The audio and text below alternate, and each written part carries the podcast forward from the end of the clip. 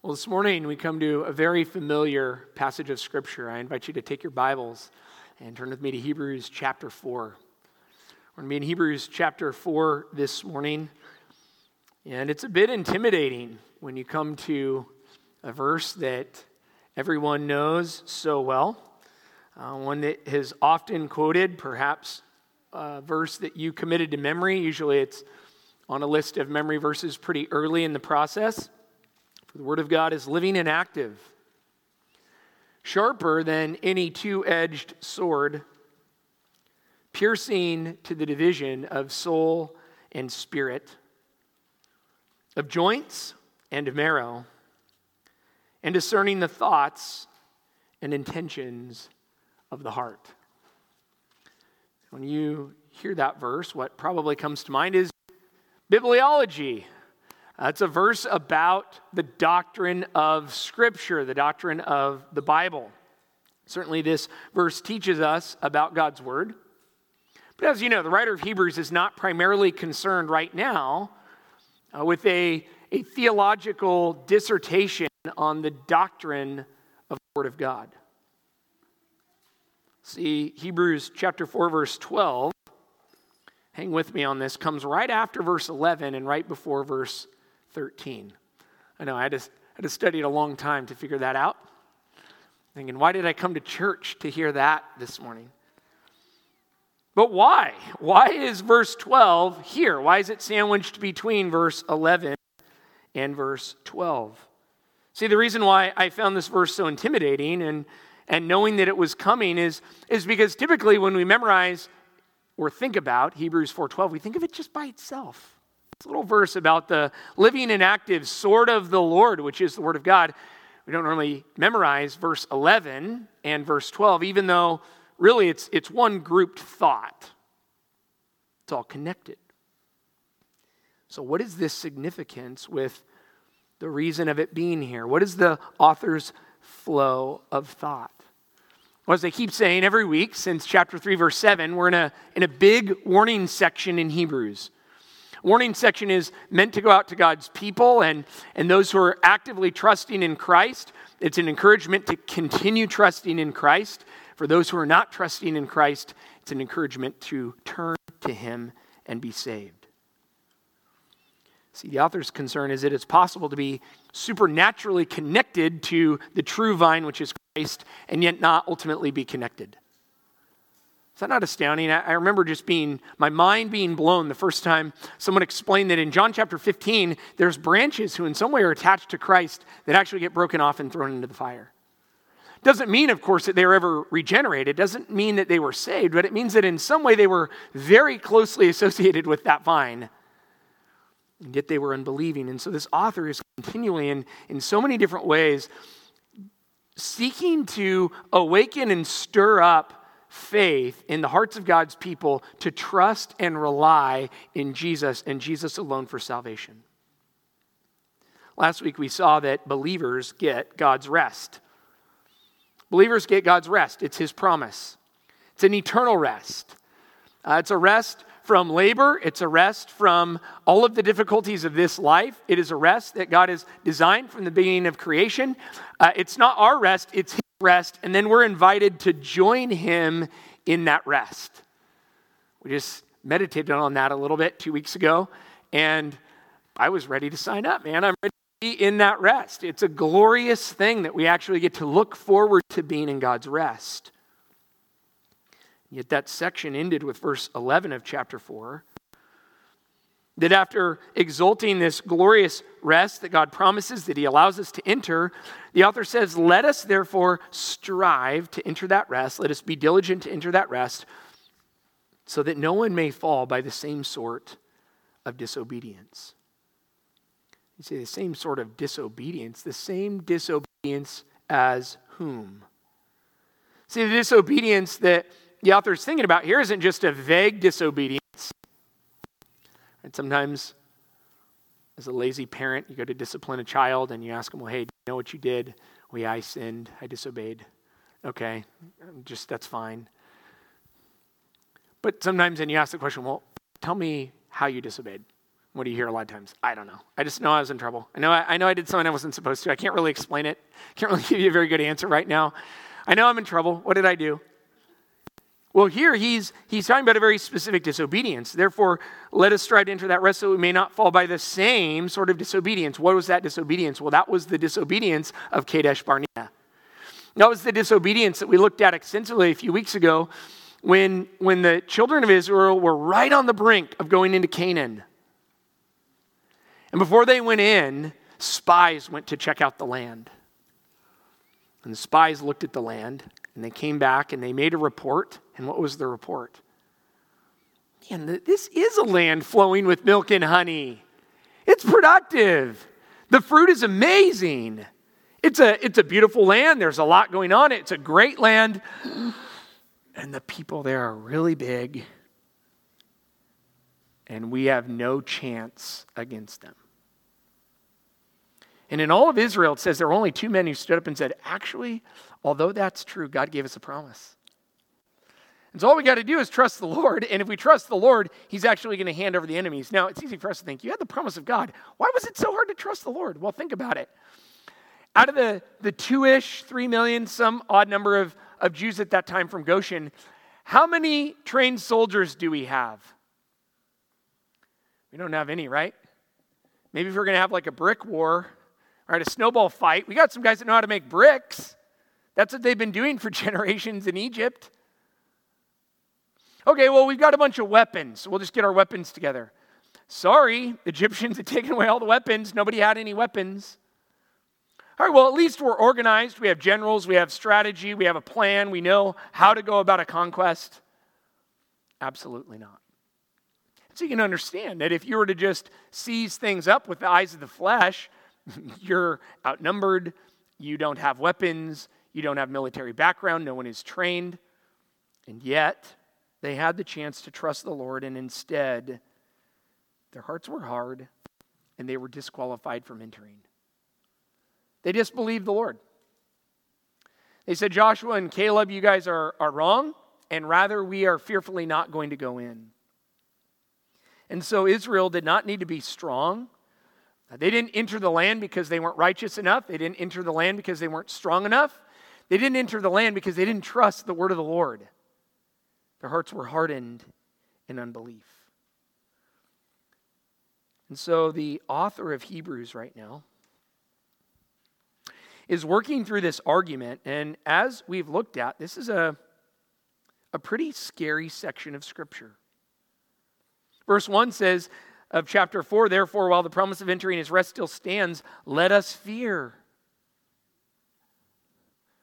Let us be scared. Verse 11 is saying that we, we must strive to enter God's rest so that we don't fall short by the same sort of disobedience. Verse 3, God is actually swearing to people that they're not going to enter his rest. That's his chosen people. He's saying, You guys are never going to get in. I swear it with an oath. There's a warning in verse 7 that if you hear the voice of God, that in that moment today, there's a sense of urgency, urgency repeated over and over today, today, today, today. Do not harden your heart when you hear the voice of God. Because you don't have the ability to presume that tomorrow your heart will be soft.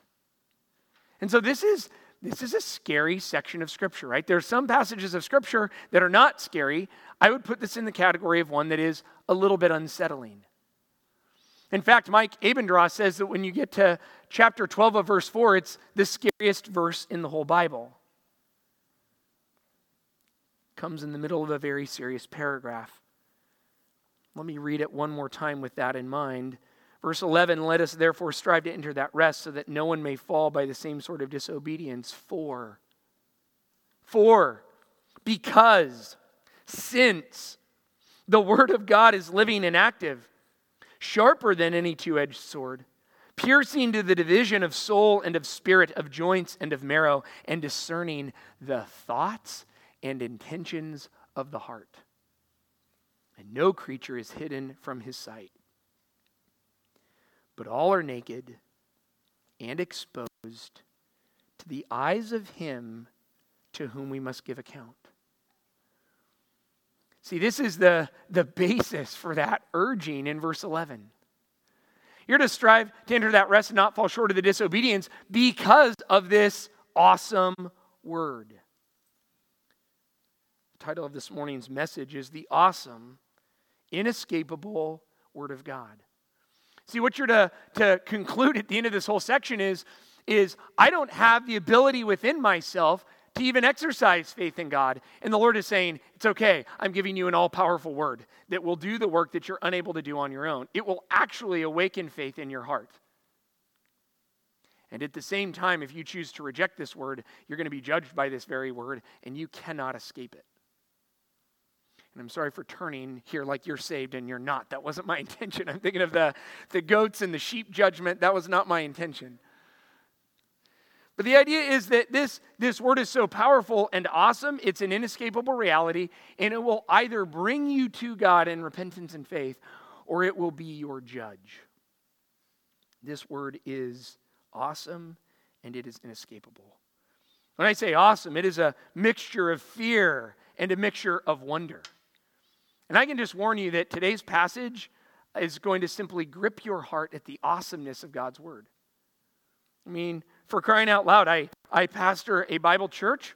I teach the word. I counsel using the word. I read it. I study it. I, I preach it. I memorize it. And yet, as I'm contemplating this passage this week, I'm realizing there are a thousand and one ways that I disbelieve the word of God. And all I have to do is come back to it. And God begins to powerfully work within me. This morning, we will see the awesome and inescapable Word of God. First, in verse 12, that this Word is effective. And second, this Word is exposing. My friends, these qualities of the Word of God make it unlike any other word on earth. Really, unlike any other thing on earth. It is powerful, it is piercing, it is precise. And so the author begins 4, verse 12. Here's the reason. Here's the reason that, that you must strive. Here's the reason that you must trust Christ and rely upon Him. Because the Word of God is living and active. Now, in the original, this sentence begins with the word living. It's actually kind of confusing. It says living for the word is, it's, it's kind of a confusing structure, but the first word being living is highlighting the most important thing the author wants to draw attention to. My friends, when you think of the Word of God, this is a super old book. I mean, we're talking about antiquated literature here, very old writing, ancient. And yet, this very word, right now, is alive. This word is alive. It transcends time. It brings clarity into any moment and any need with the sheer power of God. Not only is it alive, but it never dies. It lives forever and ever. 1 Peter 1:25 the word of the Lord remains forever. Psalm 119:89 Forever O Lord your word is firmly fixed in the heavens. Isaiah 40 verse 8 the grass withers the flower fades but the word of our God will stand forever. Heaven and earth will pass away but the eternal word will never pass away. It's here and it's stay. Can't say that about anything else. All these other things around us, everything that you see and experience, to the exception of your soul, is going to at some point rot and decay. The Lord is going to judge the earth. He's going to burn it all up. It's going to be rolled up like a garment. And when all that's said and done and there's nothing left but a pile of ash, His word will still endure. Not only that, not only is His word alive right now, but it imparts life. It is life giving. Psalm 119, verse 50 Your promise Lord, gives me life. James 1:18 of his own will, of God's own will, he brought us forth by the word of truth. John 6, 63, Jesus said, It is the Spirit who gives life. The flesh is no help at all. And the words that I have spoken to you are spirit and life. My friends, if, if you have been saved, then you already know the power of this word. You know what happened? At some point, God convinced you of your sin and the worthiness of Christ, and you were born again to a living hope. Peter says, by the living word. It's like I don't even need to explain it anymore. It's in your own testimony. You already know what it's like. You've already tasted of this before. That's what Paul said when he wrote to the Thessalonians, and he, he said in 1 Thessalonians 2.13, we thank God because when you received the word of God, which you heard from us, you accepted it not as the word of man, but as what it really is, the word of God. The word of God what? Which as which is at work in you who believe. My friends, the word of God is active. It is living. And it is effective. That is this idea here of it, it being not only living but active. It's, it's uh, dynamic, um, uh, energos. It has this, uh, this energy that is dynamic, it's a working power that is effective. Think with me for a moment what the word does that you know already so well. It's the word alone that sanctifies, it's the word that regenerates, it's the word that restrains. When the word goes forth, it is the same power that God used when He created the heavens and the earth. And it carries with it then this divine power that's unlike any word that you and I say. Our words have some power. We, we think about uh, famous speeches. Uh, when Churchill came and, and he spoke of the finest hour and he rallied the troops around this uh, important moment in history, it was affected to some degree and yet it died off. This is a word that goes forth and it is effectual for spiritual change and spiritual needs. The Bible describes the word of God as a seed over and over. We, we actually just sang about that. Lord, cause your word to bear fruit. We just think about what a seed does. A seed is a seed of life. You, you plant it in, and then it begins to grow, and fruit comes from that. And over and over in the New Testament, the Word of God is described as a seed that is planted. All Scripture is breathed out by God. No other book can say that. No other book can compare. Phil Johnson says of this word, this word rebukes us, it chastens us, it comforts us. It guides us and it gives light to our path. It preaches to us. It restrains our foot from evil. It frowns on us when we sin. It warms our hearts with assurance when we have doubts. It encourages us with its promises when we're weary or frightened. This word stimulates our faith. It builds us up. It ministers to every spiritual need we have. It is alive and it is dynamic, and the vitality of Scripture is eternal and abiding. This word never dies. When God sends forth His word, it's powerful because of the source from which it comes. See, it's the fact that it is not merely the word, but the very word of God, his word that belongs to him, that goes forth, that gives it that intrinsic power. And we say it all the time the word of God. Do you realize what you just said? Something that God has spoken and revealed? We know this from the prophet Isaiah in his familiar words, where he said in chapter 55 For as the rain and the snow come down from the heaven and do not return there, but water the earth, making it bring forth and sprout. In other words, he's talking about just as the, the water comes down in the hydrological cycle and nothing is wasted because it produces in the ground a, a fruit and a crop, so shall my word be that goes forth out of my mouth. It shall not return to me empty, but what? It shall accomplish, it shall work, it shall do that which I purpose, and it shall succeed in the thing for which I sent it. See, the Word of God always succeeds in accomplishing God's intended goal. It cannot be stopped, cannot be thwarted by any scheme of man or any power of hell. And when you find that your soul lacks and you don't even know how to relate rightly to God, you go back to the Word, and guess what? He knows what to do, and He speaks to you from His Word that works effectually. I was thinking about this, and the guy that came to mind in the Old Testament about the effectual work of the word was Josiah. It was in his 18th year of his reign. Somebody says, Hey, uh, by the way, we're, we're digging around. We, we found the book of the law. So they said, Okay, why don't uh, we go ahead and we'll read it? And so he heard the word of the law read. He heard Deuteronomy, beginning in chapter 1, read. That's it. It was read. It wasn't even a sermon. There wasn't any preaching. There wasn't any word of exhortation. The word was simply read.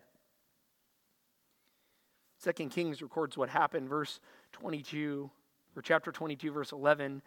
Listen as I read. When the king heard the words of the book of the law, he tore his clothes. So he heard the law of God and he was immediately undone. He immediately realized we have been living far from what God had established as the boundaries of the relationship that we're supposed to have with Him. And what revealed it was not the wise counselors around us, it wasn't uh, our wisdom of the age. Rather, all it was was simply the reading of the law and hearing that word did that work in his heart. He responded by believing. In fact, the Lord is gracious to Josiah. And he says it's because his heart was penitent that he humbled himself before the Lord when he heard how the Lord had spoken against this place and against his inhabitants. In other words, the Lord said, I'm going to be gracious to you, Josiah. I'm going to relent in my anger because when you heard the word, what did you do? You were soft to it. You heard it and you submitted to it. You believed it. He said, You tore your clothes, you wept before me. And so I now hear you. You hear me? Now I'll listen to you, is what the Lord says. Josiah got busy. He removed all the shrines. In Israel, would have been a bloody mess. He took all of the, the false priests and he put them on their own sacrifices and killed them. How's that for serious judgment? That's pretty violent. Not only that, but he reinstituted the Passover celebration, something that had been forgotten. It was to be the annual reminder of God's gracious salvation and deliverance. He said, guys, we're, we're getting back to the proper worship calendar that we were supposed to have. Got rid of all the mediums and the necromancers, those who would try to conjure up the dead and speak to the spirits, and said, You guys are all out of here. You don't have jobs anymore. We're kicking you out. The Bible says that there was no king like Josiah who turned to the Lord with all his heart and with all his soul and with all his might, according to all the law of Moses. See, Josiah turned to Yahweh. He did a 180, and he was regarded by the Lord. What changed Josiah's heart? Well, the court secretary, his name was Shaphan, is what the scripture says. Shaphan was the guy who read the book. Hilkiah the priest found the scroll and said, Hey, we need somebody to read. Court jester, you're up. Shaphan, you're going to read the book. He reads the book. Josiah hears it. And immediately, God does a work where he's cut to the quick, and his heart is now responding in faith to the message that he has just heard. All it took was the reading of Deuteronomy. That's the power of the truth.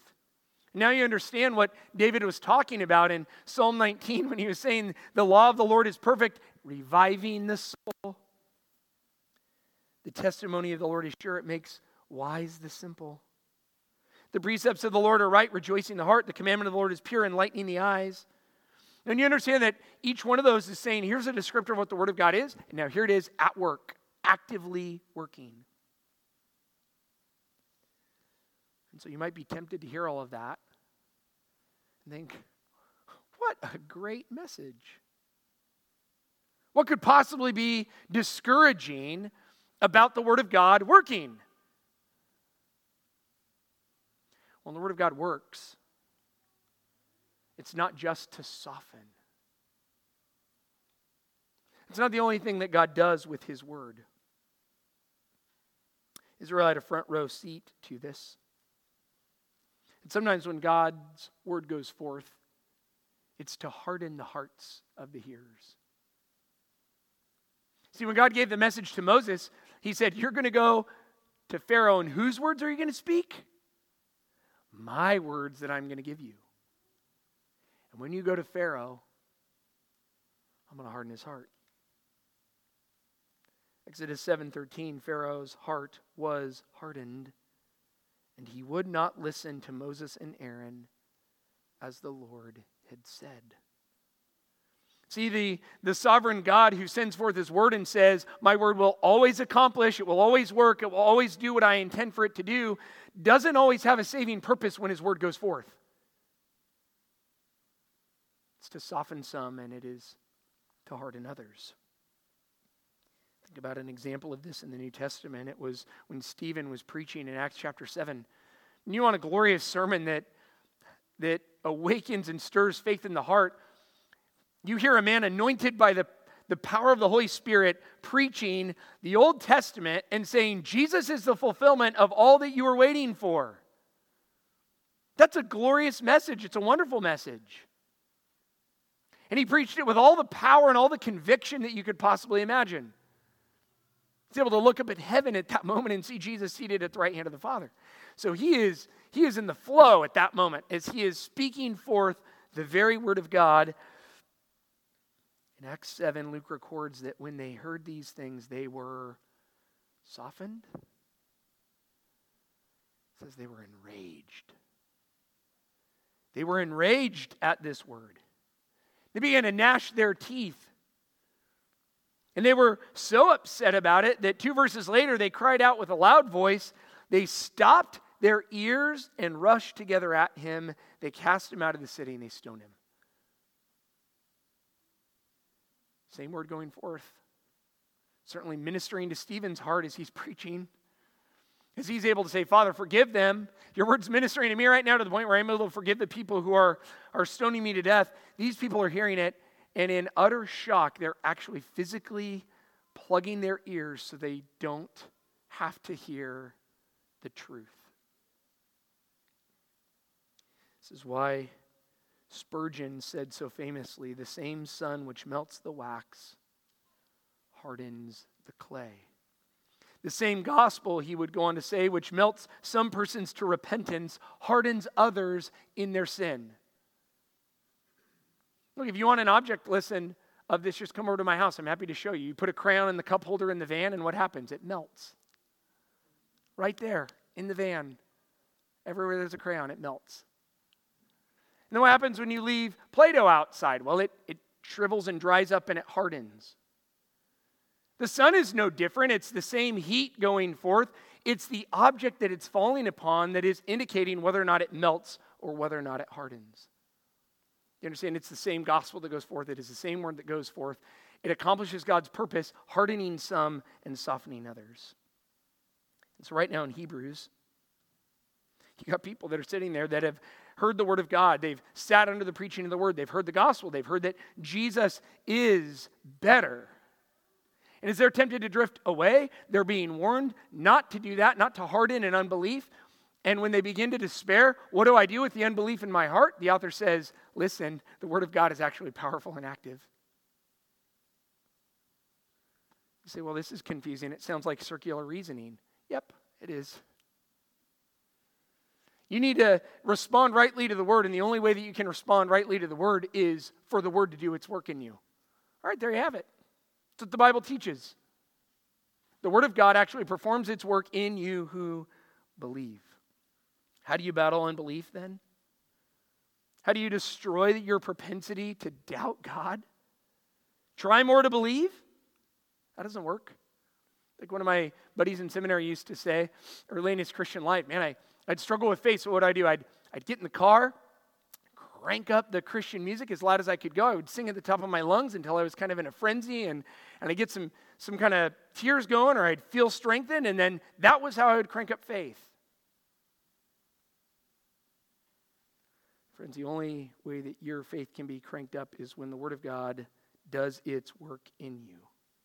It's by the power of the Word. In fact, that's the only way that you could ever know God is through the power of the Word.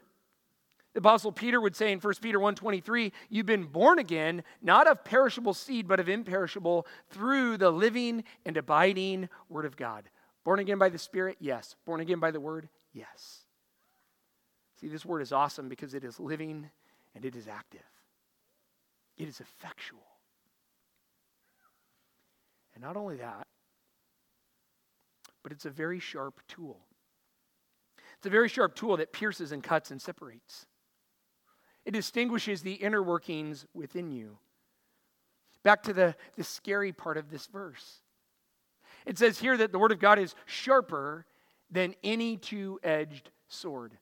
When you, when you read the Word of God that's living here in verse 12, uh, there's a minority group of commentators that would take this as Jesus Christ himself, right? Because he is the Word of God incarnate. John 1 teaches that.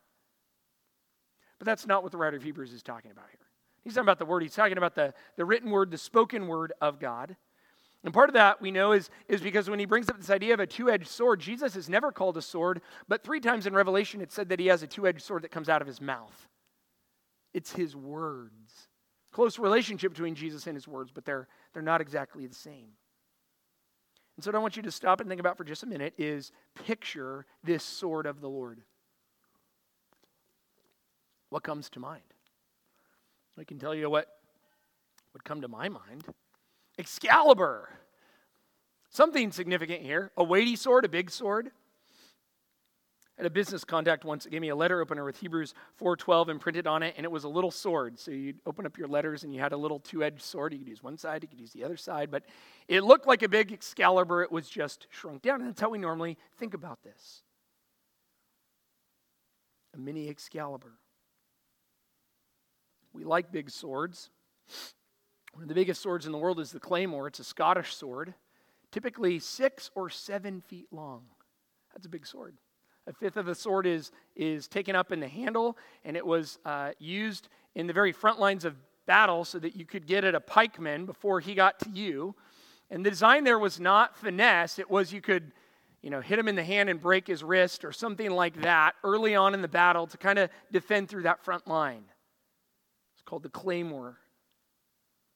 I don't mean to disappoint anyone, especially the little boys in the room that like the idea of big swords. But this here is not a big sword, it's a dagger. This was a dagger. A dagger's a, a little baby sword. It's like a, a glorified knife, it has a blade on both sides.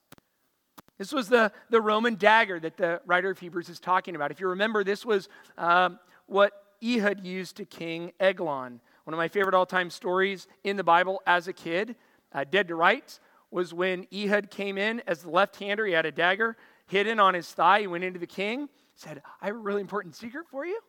So the king said, All right, get everybody out. He's got a secret for me. They closed the doors. He went up to embrace him. And then, when he was not expecting it with the left hand, what? Stuck the dagger in his belly, which was large. So large, in fact, that it swallowed up the dagger and the hilt. And the dung came out, and he died. He fell over and died. So think about it, that's a small weapon, right? If it could go into the stomach and then the stomach could swallow up the hilt. It's a small weapon here that we're talking about. This small weapon then is, is said to be sharper than any two edged sword. Any two edged sword. You begin to think about the sharpest blades. Typically, we think of a razor blade, that's pretty sharp. Or a surgeon's scalpel. Now we're getting a little bit closer. And yet, if you were to, to, to cut with a razor blade or a surgeon's scalpel and then look at it under a microscope, what you'd find is what looks like a very clean cut is actually quite jagged. The tissue would look kind of ripped, actually, under a microscope. In fact, the sharpest blade in the world is not made of stainless steel, but it's made of obsidian, the lava rock, glass. And the reason is because obsidian can get down to a single molecule when it's being sharpened. It's said to be perhaps even 100 times sharper than the sharpest steel scalpel. Now, the reason why it's not commonly used in surgery is because it breaks easy. And so as they're cutting in, they bump into a bone, they're going to leave glass inside your body. That's there is actually one doctor in Michigan if you want to go there who swears by obsidian blades and uses them, but generally speaking, you're not going to find them in most surgical centers. But the reason why that, that doctor uses that blade as he speaks of it is, is when he's doing cosmetic surgery. The reason why I have these special obsidian blades reserved for cosmetic surgery is because when I do the cut, it's the most minimal possible scarring because the blade is 500 times sharper than a steel scalpel. My friends, when you begin to think about what the Word of God does, you're beginning to get a sense for this idea here. See, this is a, a small blade, it does close work. It's not for lopping off an arm with some kind of big, heavy swing, hoping to aim and hit somewhere. Rather, this is a, an instrument of fine precision. It does close range work. And like obsidian that could separate cells without breaking them apart, something that steel could never do, this is a fine blade. When you think of it this way, there's no spiritual need that you have that this instrument does not possess the intrinsic ability to address. There's no instrument that, that could possibly penetrate a sin hardened heart except for the piercing of this blade. You ever tried to use a dull paring knife? Just the other day, man, I'm trying to cut a, a tomato of all things, and the blade was so dull. You know, you want to get the nice slice, and I'm just, man, I, I can tell I'm going to bruise this thing as I go in because the blade isn't sharp enough. Think of all of the, the ways that you try to deal with making life work apart from Scripture. Every solution that you search for outside of Scripture for your spiritual needs. Every time that you seek out worldly wisdom to address an issue. Every time that you think that maybe just if you ponder your own heart long enough, that will be of some kind of assistance. You understand, you have, you're, you're coming with the, the plastic knife from the picnic set. It's not going to have any effectiveness. Rather, you come to the Word of God and you trust God to do the work. He's given you the resource that you need. Not a dull knife, but a, a very sharp one. And so this word is precise. It performs surgery like a scalpel. It's not a weapon that we use for attack. Yet here, this instrument, this fine instrument of precision, is being pointed toward you. This is the scary part. Look, it's, it's piercing to the division of soul and spirit. He's not talking about dividing up the inner you, that there's soul and spirit and mind and all those things. There's a, a part of you that you can see, that's your body, and a part of you that you can't see, the immaterial you, that's the soul. That's all that he's talking about here. But the point is that, that it's separating things that are essentially inseparable. It goes down deep into the deep parts of you and, and accesses things that no other resource could possibly access. Yea, it discerns even the thoughts and intentions of the heart, the inner workings, the reasonings. And it begins to bring to light things that you and I can't discern or see. See, if we're stuck to our own self assessment, then we're stuck in Jeremiah 17 9. All you got is a heart that's deceitful, it's desperately wicked, and you can't even understand it. And that's what you're left with. No, the Word of God comes in with this, this piercing ray that begins to separate things that would otherwise be inseparable, all the way down to the membranes and the cells, the, the human body there being an analogy between the joints and the marrow. And so, what you understand then is that this word is, is so penetrating that there is nothing too deep, there's nothing too dark, there's nothing so deeply hidden that it could not be exposed even in the motives of the heart. Left to ourselves, we would be hopeless. And yet, this word comes and it reveals the true heart's condition. My friends, when you're trying to understand life, you don't find the answers by looking within you, you find the answers by looking without you. The answer is outside of you. It's in God's word that is going to bring that clarity. Friends, you think of all of the times that we distrust God's powerful word to work. I said I, I could think of a thousand and one ways. I'm not exaggerating. Think of all the ways that we try to find to solve and address the issues of this life. Modern psychology, helicopter parenting, philosophical arguments, ways to make the gospel more palatable. When you understand that, that God's truth unvarnished is all that we need for every spiritual issue, both for ourselves and for others. God's word works powerfully and it works marvelously. You're reading about Luther and the Protestant Reformation. He wrote of the power of the Word of God. And we think of the Reformation, we think of the doctrines of grace. That's a good thing. We think of the five solas of the Reformation. We love all of those.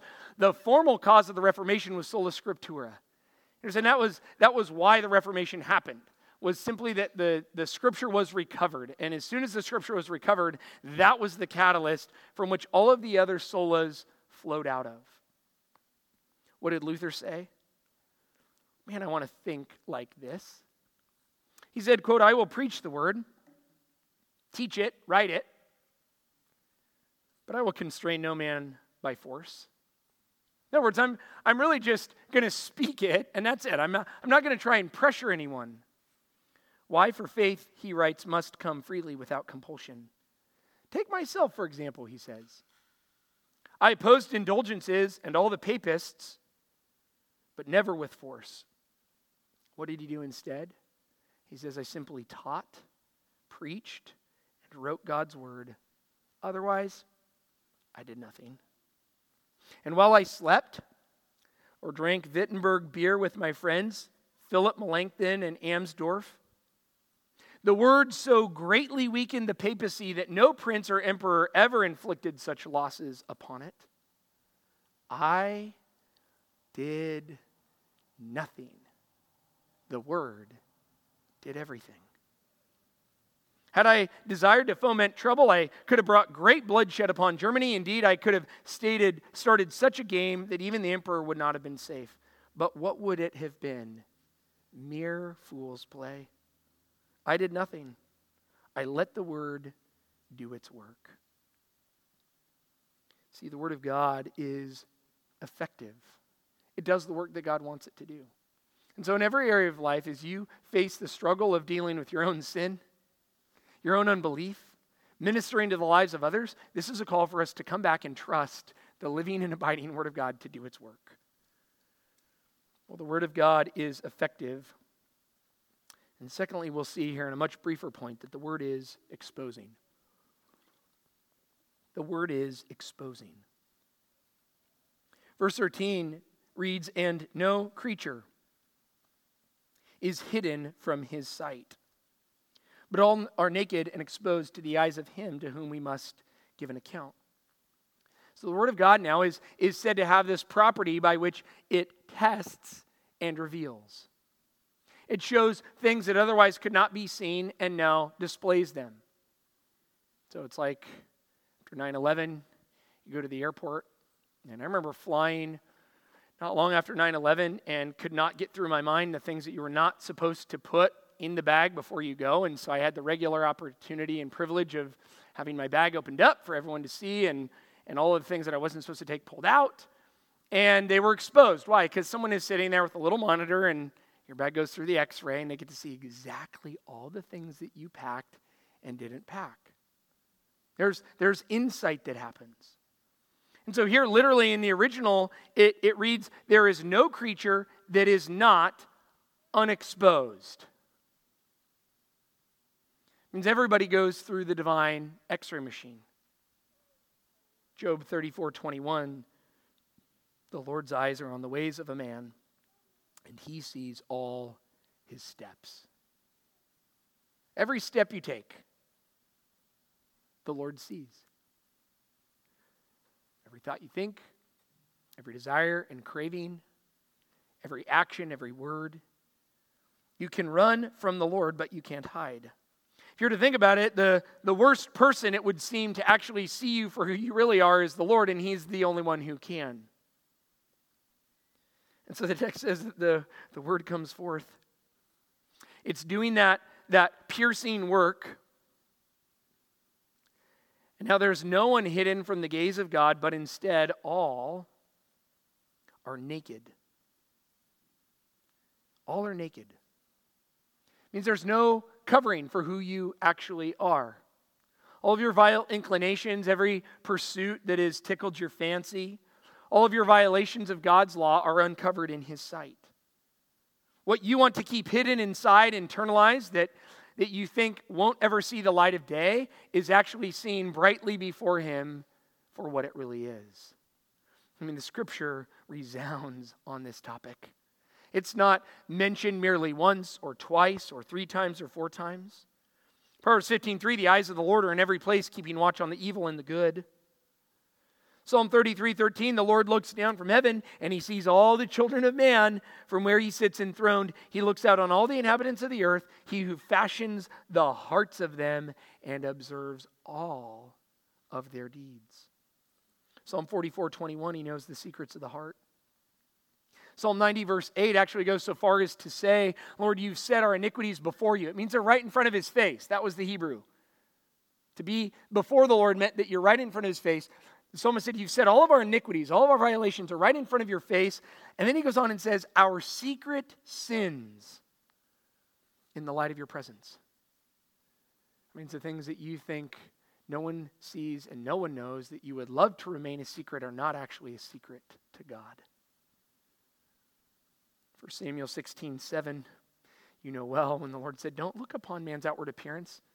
I look on the heart. We just kind of think, oh, yeah, we're talking about who to choose for king. No, he's saying, I'm assessing the heart. In fact, in 1 Chronicles 28, it says that the Lord searches all hearts and he understands every plan and every thought. Psalm 7 9 says it is the Lord who tests the minds and the hearts. And so suddenly we read that and we think, you know, I used to like Psalm 139. That used to be a really comforting passage to me about the Lord knowing me and being acquainted with all of my ways. And then I read it in light of Hebrews 4:12. You hear David say, "Oh Lord, you've searched me and known me." And you think, "Hmm, searched searched sounds a little bit different now." You know, when I sit down and when I rise up, you discern my thoughts from afar. You search out my path and my lying down. You're acquainted with all my ways. Even before a word is on my tongue, behold, O Lord, you know it all together. Now he say, God, it that's why he's saying in verse 7, Where shall I go from your spirit? Or where shall I flee from your presence? Even if I take the wings of the morning, he writes, and dwell in the uttermost parts of the sea, even there your hand will lead me, and your right hand shall hold me. And if I say, Surely the darkness shall cover me, at least I'm in the dark right now, then the light about me be night. Even the darkness is not dark to you, and the night is bright as the day, for darkness is as light with you. My friends, God sees you and He knows you far better than you know yourself. Every intimate detail. And the next word in the original is not the experience. It's not just experientially what we feel when we encounter the word in that way, it's the actual result. The result here, and the ESV says that we're naked and exposed, but, but a better word than exposed would actually be helpless. Helpless. Tracheolizomai. Do you hear it? Tracheolizomai. The throat. See, what this word was used for was, was in a wrestling move when you'd have someone by the throat. And I couldn't help but remember I used to be a wrestler. I know you probably all guessed that, but um, anyway, I was a I was a wrestler, and uh, I wrestled in the 84 pound weight class in seventh grade. Normally, you have to cut weight to get down to a weight in wrestling.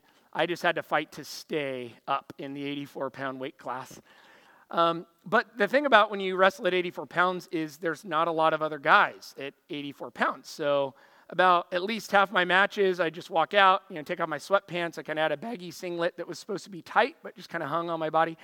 And they'd raise up my hand, and we'd get six points. That's the same as if you pinned someone. So uh, I might have contributed the most points that year on the wrestling team, not because I was that good, but because nobody else had an 84 pounder. And so um, I'd come in, I'd raise my hand, and then uh, the summer before freshman year, um, I'd gotten together with a buddy uh, up in Salem, actually, we were going down a hill on push scooters, and I got speed wobbles, and that's the last thing I remember. So I wasn't, wasn't wearing a helmet. I woke up in the shoulder of the road, and I just road rash, kind of torn apart, you know, elbows and knees and shoulders and all those things.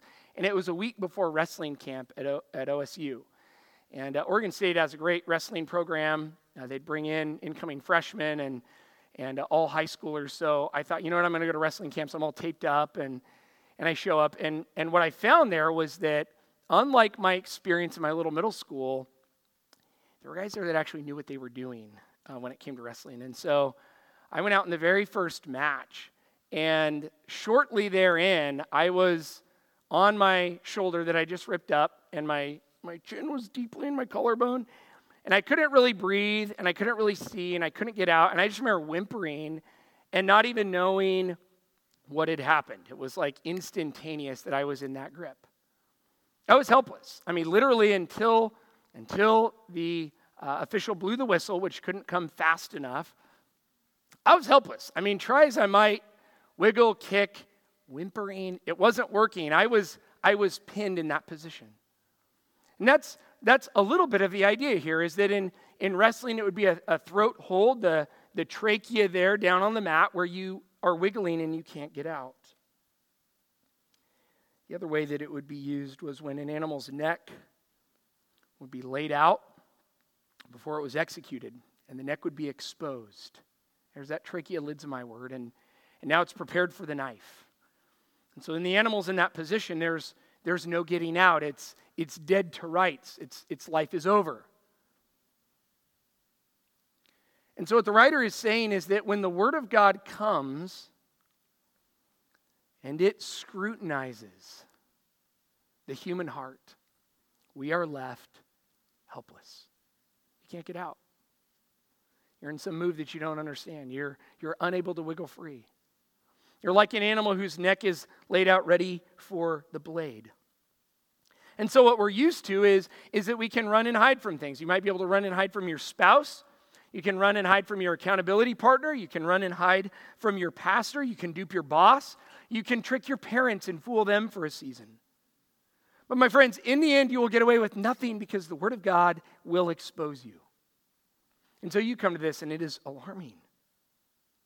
I mean, I was just thinking about this. I, I only have a, a faint knowledge of how much sin I've committed in my life, and yet it is an insurmountable pile. And I was thinking about it. I can't even go a day without adding to the pile. I can't go one day without shoveling out more sin and throwing it on the pile. And the Lord knows all of it. And so the question is what do you do with this exposure? I was just reading this past week of a Christian celebrity. We can use that term, I think we know what it means. Um, he was speaking negatively about the fact that as he was growing up, his parents used to warn him that God sees the things he does in secret. He was writing about how that was caused, uh, that caused him to be a, a hypocrite. So he never wanted to bring anything to light because his parents were always threatening him that the Lord could see what was done in secret, as if that were somehow an abuse of the truth. Was distasteful to him. He felt like it was a, a bad threat, something inappropriate for a parent to say. And so he began to blame others. My friends, fallen man does not like to face who he really is. It's damaging to our self image to think of ourselves in this way. And yet, here was the fatal flaw that that man had is that when the word comes, it is absolutely inescapable, and that searching gaze comes and it reveals who you really are on the inside, and it leaves you in that vulnerable position of being utterly helpless so that you might turn to Christ and find mercy in Him. You understand that's the point where He's going? The helplessness is so that you see that Jesus is my only hope. He is my only Savior. He is my only option. See, for this man to think that the searching gaze of God meant now I need to pretend that I'm something I'm not, that hypocrisy was a fatal flaw. That is folly, my friends. That is spiritual suicide when the word exposes to begin to say, okay, what I will do now is I will begin to silence that voice and pretend to be righteous. See, the author wants you to respond by turning to Jesus and trusting him because you understand what's coming. See, for the believer who's warned by the scripture here, what you understand is there's a test coming. And right there in the passage, it says that, that we must give an account. There is one to whom we must give an account, the Lord Jesus Christ Himself. And so, what He's saying is, I want you to be exposed by the word now, see yourself as helpless now, so that you trust in Christ, so that on that day you stand in the judgment. And what He's saying is that word is inescapable. So, if you try to deny your helplessness now, you're going to get to that day, and then you're going to be exposed by the word and then you're going to be seen as helpless. And at that moment, it's going to be too late. Do you understand the, the mercy in this reminder of the scrutinizing word of God that's, that's coming on that day? To hear now and to see ourselves rightly now that we might find Jesus as our perfect high priest?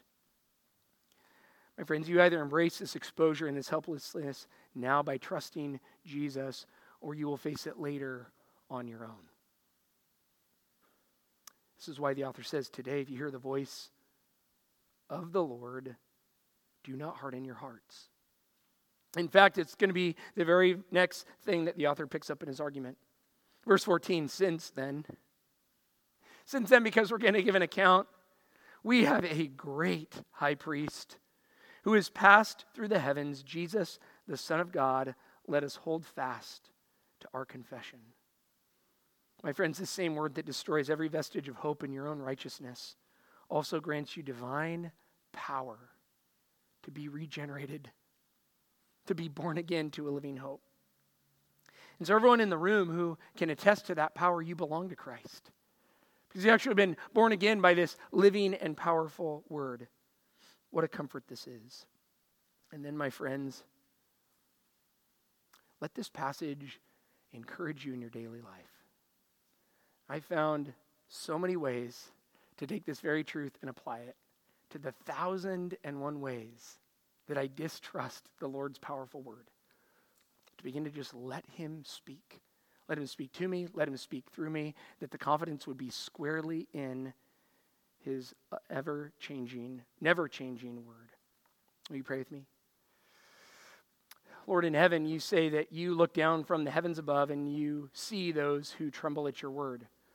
Isaiah the prophet's writing, and he's, he's saying that the earth is merely a footstool to you, uh, which is kind of a joke. It's an ottoman uh, because your throne is in the heavens. That's how insignificant and how puny the earth is.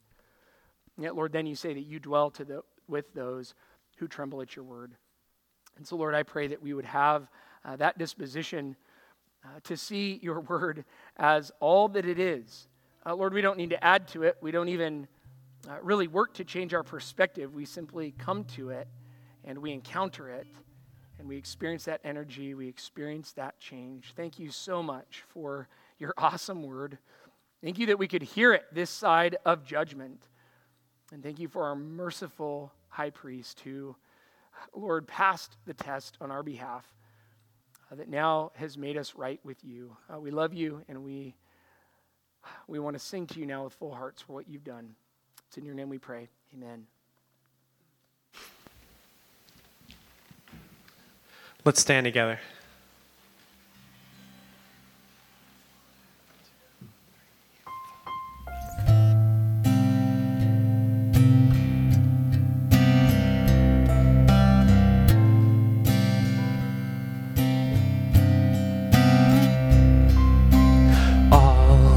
Creatures of our God and King Lift up your voice and with us sing. Oh, praise Him. Alleluia.